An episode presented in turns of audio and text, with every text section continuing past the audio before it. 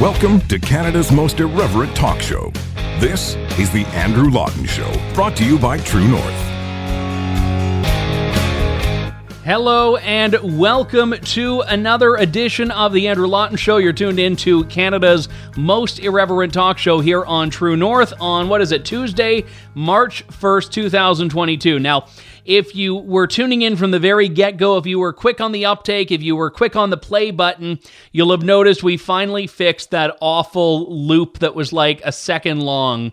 That just by the end of it, it's a wonder anyone lasted through to the show. We got a new song, a new uh, waiting music, our own version of elevator music. So uh, thanks very much. I trust me, I was with you because I have to listen to it on my end as well when I'm like trying to get into the zone to go on air. If you can't tell right now, we are live across the country, across the planet here on True North. We're going to be taking a couple of your questions and comments later on in the show. So if you want to share them along, you can do so in the Facebook comment section, in the YouTube comment section. If you leave a super chat on YouTube, we'll certainly make sure we see it as it goes right to the top of the pile. So do share your thoughts as the show progresses.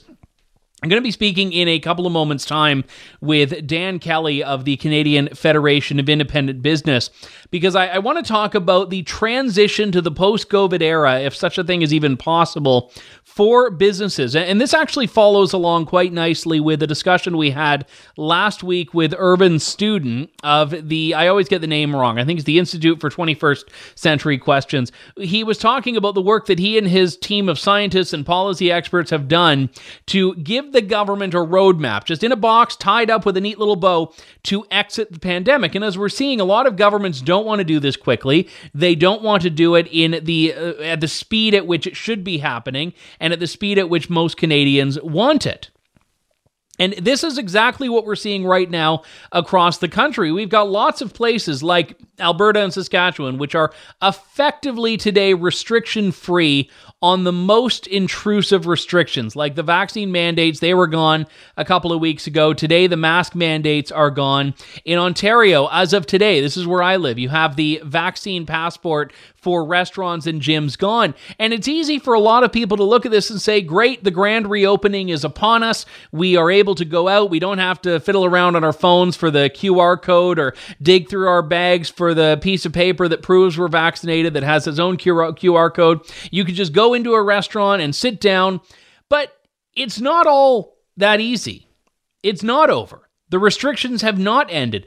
Just to look at Ontario for just a moment, we still do not have an end date for the mask mandate. Take a look at Ontario Premier Doug Ford, still not giving an answer to this. Still confident with the numbers that you're seeing, the decline in the case counts, the, the rise in vaccination rates. Tomorrow's the end of the Vax Passport.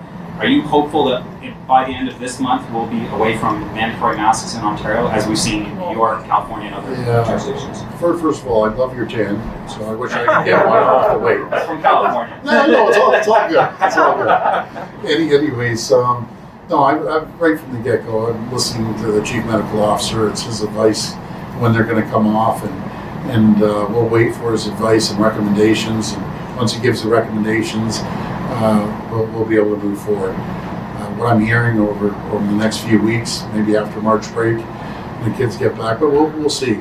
I don't want to set a date. Um, you know, there's no secret. There's a person I talk to likes these masks. No one likes them, but uh, I'm going to follow the advice, and they're, they're not far away. So let's uh, let's all continue working uh, together. And, and, you know what? I, I just want to unite this province the divide this has created is terrible. And we just need to move forward, put this behind us, and everyone work together. I just, uh, you know, with the global economy and how competitive we are, we need all hands on deck. We need everyone working uh, jointly together. We're gonna we're gonna do fairly well. I'm confident on the economy. So, again, not giving an answer, he's being folksy and then has the goal to say his goal is to unite people, not divide people. Well, sure, you've united everyone now in, in frustration with the never ending mandates, the never ending restrictions. And this is what's happening. So, Ontario right now, you can go to a restaurant, you can go to a gym, you don't need your vaccine passport. But there are two things that are still at work that I want to talk about on this show. Number one is the voluntary dimension of this. Businesses can still choose to ask for your vaccine paperwork, they can choose to make vaccination status a requirement of you being a, a customer. And we're already seeing sub businesses are doing this. And then there is also another layer of restriction that exists, irrespective of mask mandates and vaccine passports. And this level of restriction, this layer of restriction, I think is an important one. And, and just Ontario is a great example of this. The Toronto Zoo which is a fantastic zoo. I've been there. They've got all sorts of great animals. It's mostly like a zoo outdoors. So I was actually there at one particular lockdown, just walking around, and you didn't even need to wear a mask at the time unless you were in an indoor area. There wasn't a vaccine passport. You could just go around and see the animal. You could see the cheetahs and the lions and the penguins and all of that. And I was looking at their Facebook page earlier because someone sent this to me, and I want to read what the Toronto Zoo has said. Your Toronto Zoo will continue with all of our current health and safety protocols, including proof of vaccination and masking. We understand that high community vaccination rates continue to reduce the risk of serious illness in humans. Over the course of the pandemic, we have implemented a variety of health and safety measures, yada, yada, yada. Your Toronto Zoo's animals remain vulnerable to the risks of COVID 19 infection and as such, we will continue to employ all measures that ensure their continued protection and well being. Your zoo is working towards vaccinating our COVID 19 susceptible species because they believe that vaccination will provide a greater degree of protection and or reduce risks of serious illness. So we went from two weeks to flatten the curve to just a couple of weeks longer to when there's a vaccine to when 70% of the population is vaccinated to when 100% of the population is vaccinated to now when these zoo animals are vaccinated. That's when you get to go back to normal now, when the zoo animals are vaccinated. So the cheetah has to be triple vaxxed, the penguin has to have their vaccine passport. Uh, they've got to put like a QR code under the penguin's wings now if the penguin wants to go to the indoor enclosure. I can only imagine because when I was at the zoo last, I had just arrived. This was not Toronto, this was the Chicago Zoo as I walked in, the they had uh, some trainers that were feeding seals, and they were reaching into a bucket and they were throwing whatever it is the seals eat. I, I don't know the name of it. I'm assuming some kind of fish. And I'm only imagining now the seal, if they want to go to eat at the zoo uh, takeout counter, the seal has to have the vaccine passport. So, so this is what the Toronto Zoo has done: that all of the animals have to be vaccinated before humans can go to the zoo without being vaccinated. And I've read stories of animals contracting COVID 19, so I know it is a, a real thing. But there's an absurdity to this that the goalposts have moved yet again. Ontario removes the vaccine passport, but the zoo says, nope, not until all our animals are vaccinated. So the zoo animals now are going to be doing the double dose, triple dose, getting the boosters. Uh, you're going to have the lions looking down on the cheetahs because the cheetahs got AstraZeneca, and then you're going to get uh, you know some of the animals in the Africa exhibit that are still waiting to get their first doses. Well, all the animals in the North American exhibit have already gotten their triple and quadruple uh, doses. So it's a great uh, parallel for the world we're seeing now, where the Western world is getting booster after booster after booster, where some people are struggling to even get their main doses. Now again, I'm mocking this, but I, I also think the Toronto Zoo should have the right to do this. The Toronto Zoo, if they believe this is what they want to do for whatever reason, for animal welfare or just because they don't want the unvaccinated mingling in the outdoor space where already you can't get particularly close to the zoo animals. That's the whole point of it. If they want to do it, have at it. And I do want to talk about this voluntary component here. I do want to talk about this voluntary aspect because I, I think this is quite a significant development in the course of, I think, a lot of the political discourse here. Should businesses have the right? to decide for themselves to keep vaccine passports in place. Because there are a lot of people right now across the country who are uncomfortable with a world of no restrictions, people that have derived great meaning and great purpose from there being COVID restrictions. People that, I mean, I just know from looking at my Twitter earlier, people that are quite annoyed, quite annoyed by the fact that these vaccine passports are lifted because they like feeling special. They like being the in crowd. They like having access to the space that all these people they don't like don't have access to. And again, when I've talked about this issue, I, I'm always very transparent. I am vaccinated, but I am vehemently opposed to the vaccine passports. I believe this is something that needs to be for everyone a personal choice, not something that is coerced by state mandate, which is exactly what the vaccine passport system does. And it was originally presented as being about exposure. Remember, that was the goal. It's, oh, well, uh, restaurants are high risk environments, gyms are high risk environments. You have to make sure that only the vaccinated are allowed in these spaces because of transmission. And then once that changed, and especially in the Omicron wave, that was when there was a big transition there. And we started to see that, well, for the most part, anyone could transmit the virus. Then all of a sudden it became, well, the vaccine passport was used to incentivize getting vaccinated. So there was a, a goalpost move, one of many that took place there.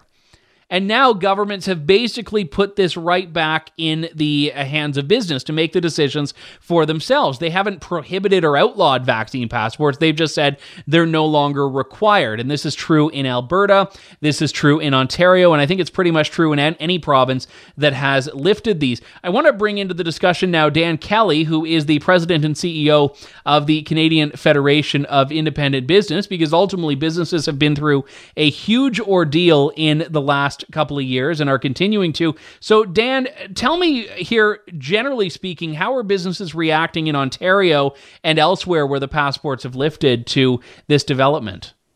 There's there's strong majority support for getting rid of the vast majority of COVID rules, including vaccine passports. Uh, businesses, though, at earlier stages had mixed views on them. Some saw this as a way of ensuring that their customers felt confident to return to businesses uh, because of course we were told for two years that even looking in the direction of an unvaccinated person would would kill you. Uh, so so so you can understand why business owners wanted to make sure that their customers were made as comfortable as possible. Now that public health officials are saying that the, the system has no or limited value, um, there are still some business owners that that are worried that their customers are going to stay home because of what they've been told for two years and and are but I think those are very very few in number. My estimate is that uh, in Ontario, at least, as of this week, 99% of businesses will ditch the vaccine passport system altogether. Maybe 1% of those that were required to use it will hang on to it.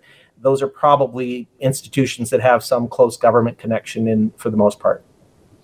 Yeah, and I think there's there's a lot of this going on now where where I mean I just mentioned before you came on the Toronto Zoo has decided for reasons of animal welfare that it's going to keep uh, the vaccine requirement in place in the short term, not necessarily indefinitely. I, have heard of a couple of anecdotally private gyms that have decided they want to keep it in place, yeah. but for the most part, everyone wants to get rid of this. I, I remember I went to a, a, restaurant to pick up takeout. This is a, a few months back and I was asked for my vaccine passport to go in and get takeout because the uh, hostess just didn't understand the rules properly, and, right. and the manager ended up intervening. And I mean, it, for me, I just I had just popped out from home, and I am vaccinated, but I just w- was kind of confused at, at why takeout was this thing. So businesses have been forced into this situation of being enforcers, not just of masks, but of this thing. And I imagine it's not for many of them a, a fight they really wanted. The ones that no. I did see that welcomed it, they just only really liked it because it they saw it as the only way up uh, uh, out of lockdowns.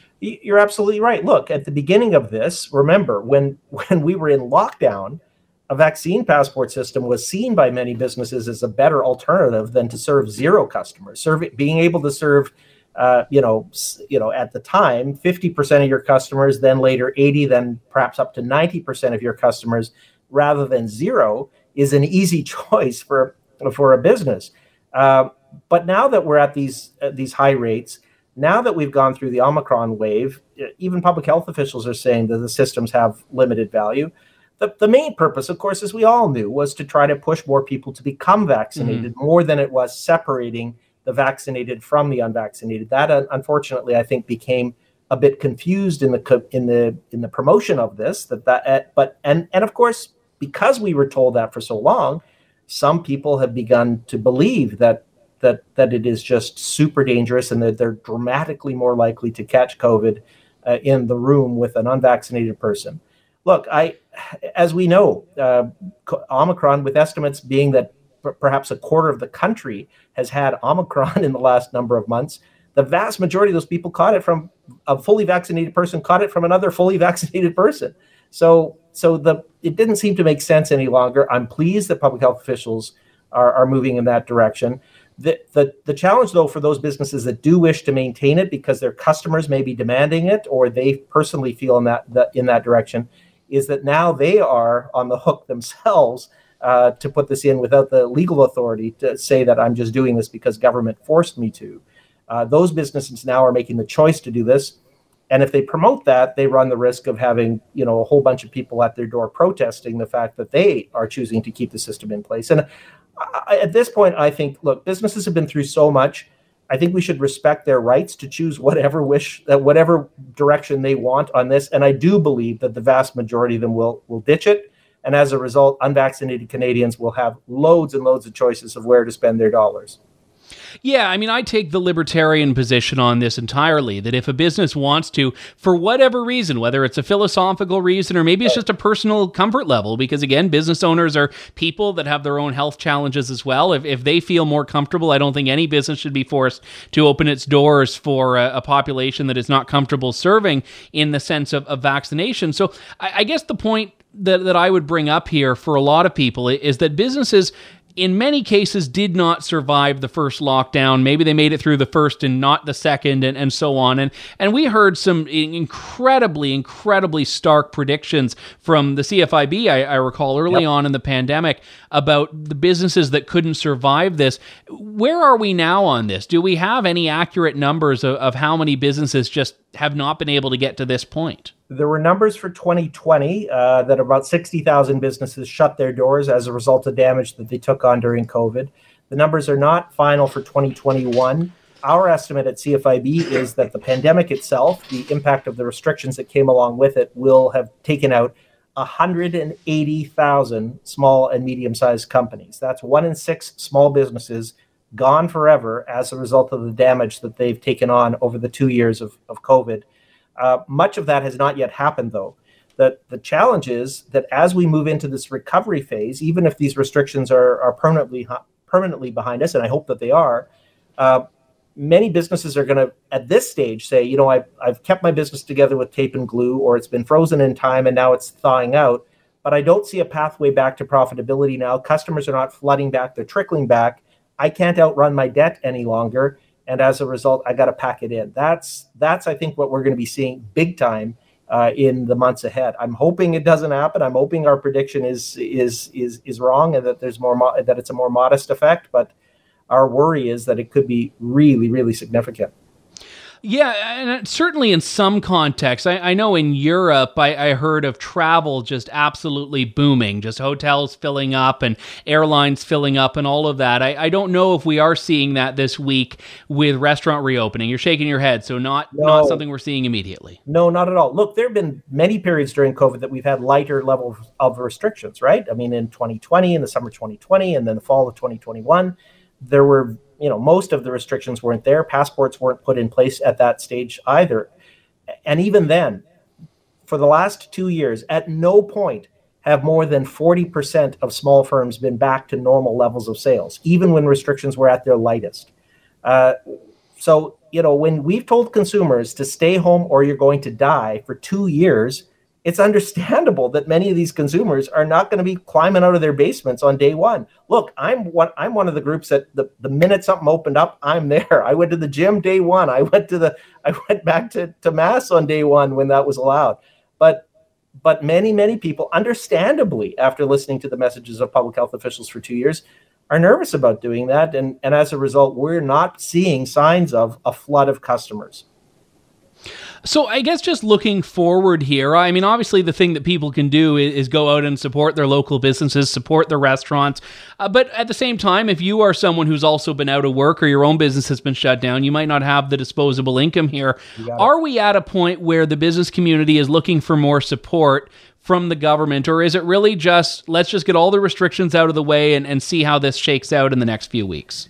For a period of time, I think we need to do both. Look, my organization for 50 years uh, has railed against business subsidy programs. We find them ridiculous that we bribe Canadian businesses back with the their own tax dollars.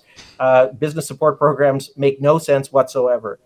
But But during the pandemic, we supported, in fact, urged governments to put in place subsidy programs for businesses because these were not subsidizing businesses because they were bad businesses. We were subsidizing them because governments took the view that we had to shut them down in order to protect society. So it was deeply unfair to impose that cost mm-hmm. on the poor business that was just trying to make a living. Uh, as we come out of this, though, I think the time when we should end these programs altogether is when public health officials can look Canadians in the eye and say, it's time to go back to work. You can go back. Please return to your offices. Please return to theater. Start to travel. Go to go go to wherever you would like to go. When we can talk about not just ending the restrictions, but actually pivoting to encouraging people to get back to life, that's when these programs, I believe, should end. As it is stands right now, though, the most of the provincial programs are already done. The, those programs have, have expired long ago, Ontario included. The federal programs are based on business losses. They're only expected to be in place until May, and you only get a subsidy by as a percentage of the loss that you have incurred in real time. So those subsidy programs will phase themselves out uh, in the months ahead. Dan Kelly, President and CEO of the Canadian Federation of Independent Business. Dan, thanks very much. Anytime. Uh, so, like you heard from Dan there, most businesses, he says 99%. I mean, there's probably a margin of error that works either way there, but 99%, the vast majority of businesses have no interest in imposing vaccine passports without a legal requirement to do so. And that's important. And I believe that's going to happen. I also agree with Dan that businesses that want to should have the right to. And I posted on Twitter earlier. I, I should have, I, I, don't have the tweet handy, but I basically said that the vaccine passport is dead in Ontario. If you're a business that wants to require vaccination, have at it, but don't expect a dime from me. I am fundamentally opposed to vaccine passports. It, they should never have existed at all. I'm not going to thank the government for getting rid of something that it never should have put in place. I'm just going to say, okay, moving on, next. But for a business, if you choose that, I'm not talking about if government was forcing it. If you've chosen that now, I'm just not going to give you my business. It's that simple. Not because I'm not allowed to, but because I don't want to. I don't want to support that approach to business. And I had a lot of pushback from people. And when this has come up in the past, I've had it as well. People that don't like the libertarian position on that because they don't think that any vaccine segregation is at, at all anything that should be allowable or legal. And again, I want to make a point here. I do not look to government to be the moral arbiter. I don't look to government to solve my problems. If I think something is wrong, if I think something is immoral, if I think something is unethical, I condemn that without wanting government to be the solution. So if I think it's wrong to segregate society based on the terms of vaccination, I'm not going to look to the government to prohibit that. I'm going to just say it's wrong myself, and I'm not going to give my money to places or my business to places that go along with that. And I actually think it's quite shameful that a lot of people who would not have hesitated to stand up for the right of, let's say, a Christian baker to not bake a gay wedding cake, or a, uh, oh, I don't know, a Muslim baker to not bake an Israel cake, or something like that. People that would not have hesitated to stand up for those rights that when it comes to businesses that want to impose a vaccine passport are saying, nope, they shouldn't have the right. It should be illegal. It violates the charter. Well, no, it doesn't. The charter does not have standing against private businesses. The charter, you cannot take a charter challenge against a business because they don't owe you any liberty. It's the government that owes you liberty. It's the government that owes you freedoms, not private businesses. So, no, you don't have a charter right to go into a store and demand service. There are human rights laws that try to assert that right, but those human rights laws are atrocious and are incompatible with a free society. A lot of the human rights laws we have on the books, all they do is target businesses that want to make decisions for themselves. When we should be, as a society, encouraging and protecting the right for businesses and individuals to make decisions for themselves, while also condemning and denouncing those decisions with which we disagree. And that's the vaccine passport problem. Now, I asked Premier Jason Kenney about this a few weeks back when Alberta was lifting its vaccine passport. And I asked him about whether businesses would retain the right to do this in the absence of a government mandate. This is that exchange.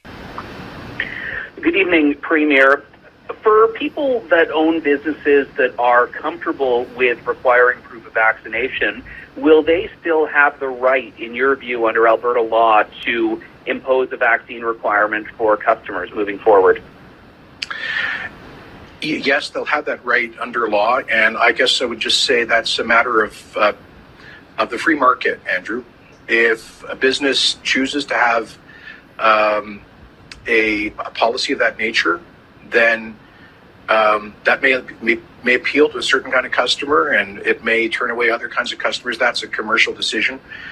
At, at the end of the day, um, I would love it if we could move away from all of this uh, and uh, and no longer have to produce the QR codes. Uh, that could get us past the problem you've raised. But the the paradox or the problem is that we have a lot of Albertans who, especially during the cold winter here, uh, love traveling and uh, and at the end of the summertime too. And as long as there is a federal requirement for provincially issued proof of vaccination, we have to offer that as a service. And I got to tell you, even then, even if we weren't issuing QR codes, um, I suppose a vendor could, um, going back to the pre-COVID days, you know, uh, just just like when you were uh, uh, visiting certain countries, uh, they want to see if you've been vaccinated against the uh, yellow fever, and you have to produce these uh, slips that prove that prove vaccination. So governments will always be issuing some kind of proof of vaccination. That's just part of our responsibility in the healthcare system, and how people use that is their choice. Now, obviously, Alberta has since uh, abandoned the QR code, which is something that we need to see other governments doing because that's been uh, really the infrastructure that allows, in some cases, businesses to do this. But as Jason Kenney said, again, a business could say, we want to see your CDC card in the US, or a business could say, we want to see your Ontario immunization slip that you got. And again, I support businesses having autonomy for two reasons. One is just a, a philosophical reason. I demand consistency of myself and of others here. And if I would support the right of, again, the Christian baker to not bake the gay wedding cake, or the Muslim baker to not bake the Israel cake, or whatever the case is, that is something that I have to carry here.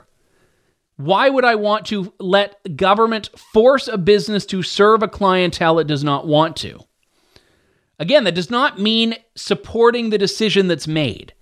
That doesn't mean supporting that form of discrimination. It means allowing businesses to make the decision themselves. And the second is entirely practical. It's a pragmatic concern. If you support a one size fits all government imposed solution, that's not going to be your position. That's not going to be my position. The one size fits all position is vaccine passports for everyone. If it's for everyone or for no one, it's going to be for everyone.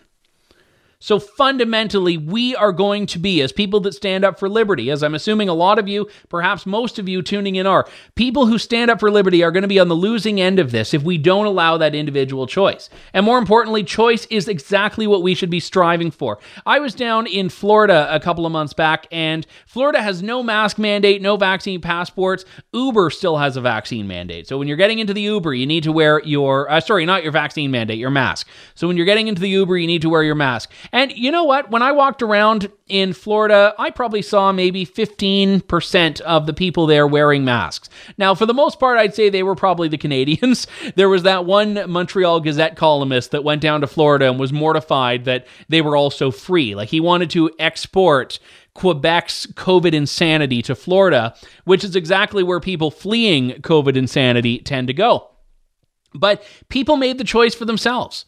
And you know what? I didn't see anyone harassed for wearing a mask. I went into a pharmacy because I had to get a COVID test to come back home. The pharmacy had a mask mandate. I needed to get the test, so I, I went along with it. If there was a restaurant or a store that had required me to wear a mask in there, I probably wouldn't have because I would have said, all right, if that's the clientele they want, I'm going to go somewhere else because I support freedom. I support life beyond this. But freedom has to go both ways. Freedom has to extend in both directions. And again, I want to make a point here. The issues right now we see to the vaccine mandate and mask mandate discussions are not coming from businesses that, in very small numbers, might be putting these things forward voluntarily. It's all of the other restrictions elsewhere that still remain in place imposed by governments. Just take a look at universities. Universities in Ontario, Saskatchewan, Alberta went along with vaccine mandates, and now, in the absence of a government directive, are still upholding those. My alma mater, the University of Western Ontario, is keeping its vaccine mandate in place. Ottawa University, Carleton, other schools as well are even without a government directive saying we are not readmitting any students that we said couldn't come to class because of our vaccine mandate. They're keeping them in place, and who knows what they'll do come the fall term in September. So that's a big problem. And these are government institutions, these are public universities, government institutions. You also have employer vaccine mandates that are on the books that are not going away. And then you have the federal mandates. And remember, the trucker convoy, which carried itself across the country, galvanized the nation, galvanized the world. We have an American trucker convoy right now that's been inspired by the Canadian protests.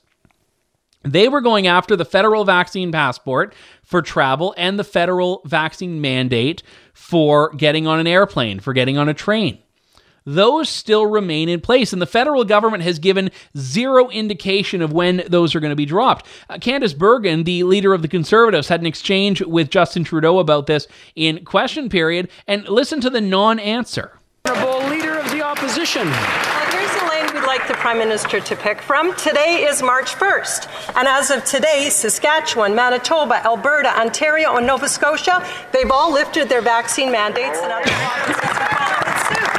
Why? Because it's safe to do so, and they care about mental health and their economies.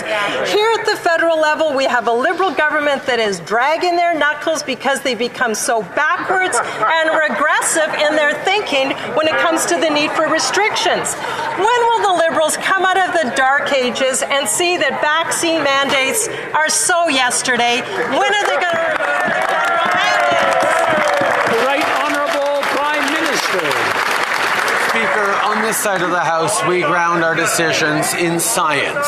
Uh, we continue uh, to believe uh, that keeping Canadians safe is extremely important, but I will highlight that Canada has made significant movements uh, on restrictions at the borders uh, to enable for more Canadians to travel uh, safely and less onerously when they come home. And we will continue to look carefully at what more measures uh, we can uh, lift or move forward on to ensure that Canadians uh, continue to be safe while getting back to the things we love.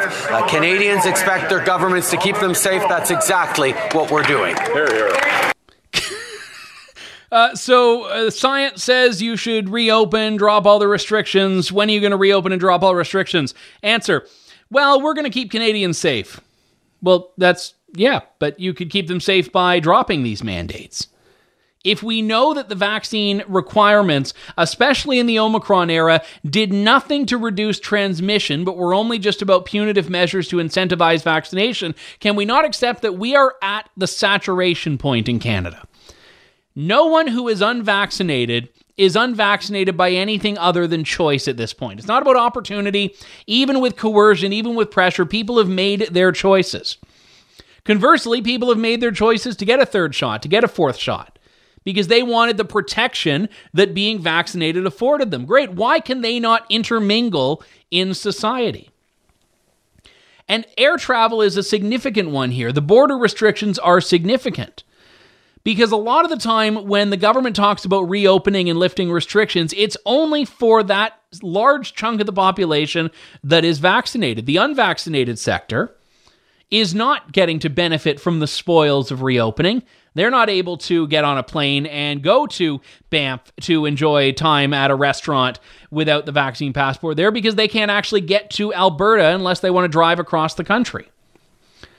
And again, for all the people that are saying, well, they it's a choice, they have a choice. Well, it's not a choice if government has a gun to your head metaphorically or otherwise. It's not a choice.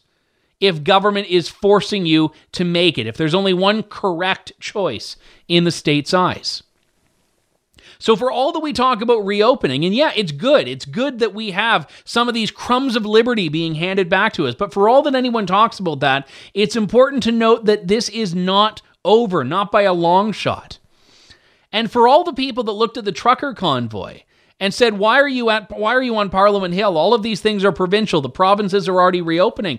Well, here we are. After most provinces have gone and said, we're dropping this, we're dropping this, we're dropping this, what do we have as being left?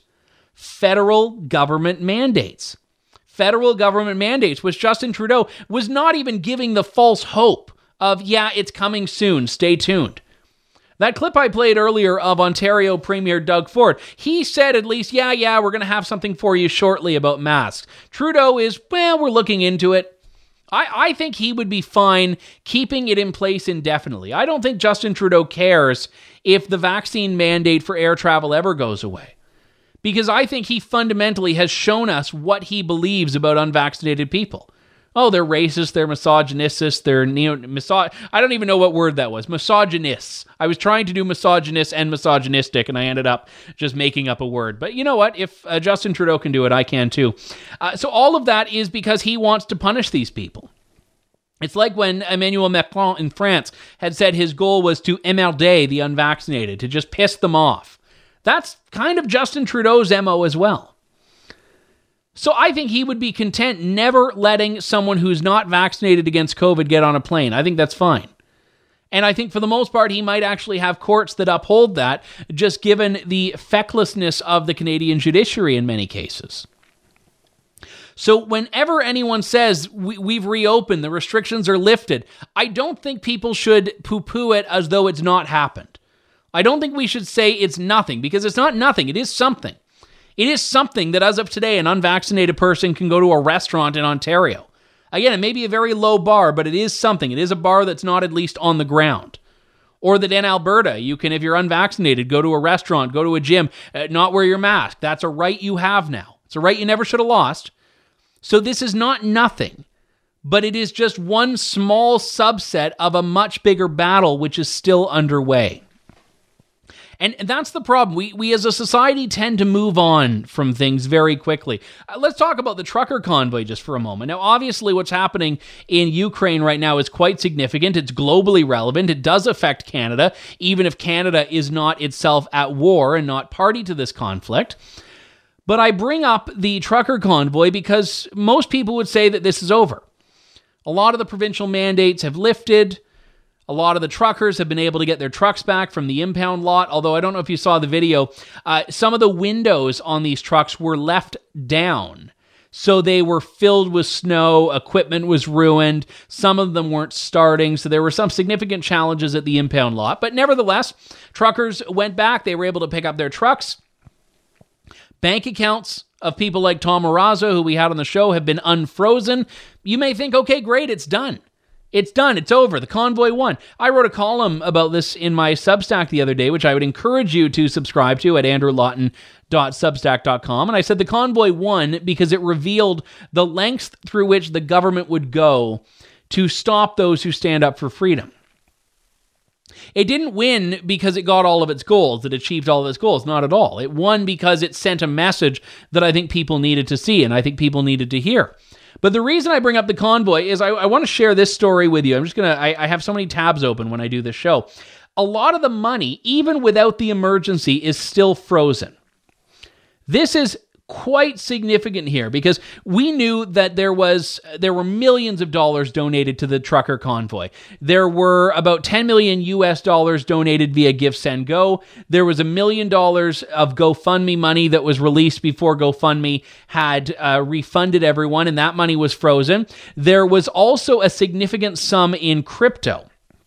$20 million total is what uh, one estimate said here between crypto and cash donations. Now, there is no emergency. It was the Emergencies Act which authorized freezing this money. But now they're deferring to that Ontario court order that took place before the Emergencies Act was invoked. They've extended this injunction and have also expanded it to include cryptocurrency. So this injunction now affects what they say is $20 million in assets, which they're preventing to going to the truckers who have had to deal with fuel costs, food costs, time off work. And they're doing it pending this class action lawsuit that was filed initially to get the honking to stop in downtown Ottawa. And Paul Champ, who's the, the lawyer for the class, the lawyer for uh, the class, whose uh, lead plaintiff is Zexi Li, an Ottawa public servant, uh, he has said that he has gone around himself and played private investigator and checked on, I think it was 400 different trucks. 400 different trucks that he's identified here. And I'm just trying to find the exact number. It might have actually just been a, about 400. It might have just been an imprecise number. But this class action is seeking $306 million in damages for people living in Centretown and the Byward Market in the Sandy Hill area, which is all in, in downtown Ottawa. And they've now gotten a judge to freeze convoy donations pending this. Now, I don't know how long this is going to take but they're still going after the money. They're still going after the convoy's money, even without the emergency which was what let the government go after individual bank accounts. So if you donated to the convoy and you thought, great, well, now my money is making it to the truckers, it's still not. And even crypto. Now, interestingly enough, government has no idea whose crypto wallets are connected to this. Now, I actually got into crypto, incidentally. I'm going to do a, a, probably a longer show about it in the future. I not hugely into it. But when the government was going around and systematically freezing hundreds of bank accounts, I said, you know what? Maybe this idea of something that the government can't access is valid. So I, I have like nothing in there. I've got like a hundred dollars worth of Bitcoin in this uh, little Bitcoin wallet that I had. But the reality is, it was for me an experience because I've avoided it just because I don't understand it and the government, that the government is so hell bent on wanting to access and freeze and control people's Bitcoin wallets, is kind of the point of Bitcoin. The people didn't want government to be able to tap into this part of them. And we've seen in the last few weeks what happens when government has just unchecked power over your bank accounts and over the, the banking sector in general. But this court order is extending to it, and they're actually trying to get any convoy organizer to swear a statement that says they've not done anything to hide or move around or get rid of any crypto donations. Now, I'm assuming, and again, I have no inside knowledge on this, I'm assuming that most of this money has already been moved to avoid this very problem. I heard from one source that a lot of it was deliberately being kept out of the country so it wouldn't be controlled by these court orders. But again, if this money is being kept out of the country, that also means it's not making it to the truckers.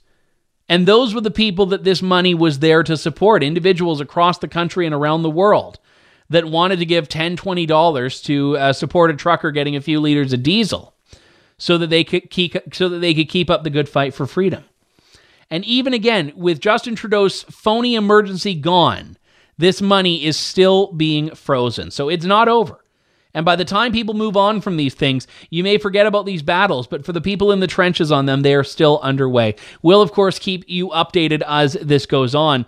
And again, I, am not ignoring what's happening in Russia, Ukraine, but we also can't, at the expense of things that are still happening here, divert all of our attention there. So we're going to do a balance on this show. My thanks to all of you for tuning into the program today. We'll be back tomorrow for a special edition of the show. I won't tell you exactly what's happening because if I do that, I jinx it, but it is going to be one you'll want to see. And of course, lots more at True North. If you want to contribute to the work we're doing, head on over to donate.tnc.news. We'll talk to you soon, folks. Thank you, God bless, and good day. Thanks for listening to The Andrew Lawton Show. Support the program by donating to True North at www.tnc.news.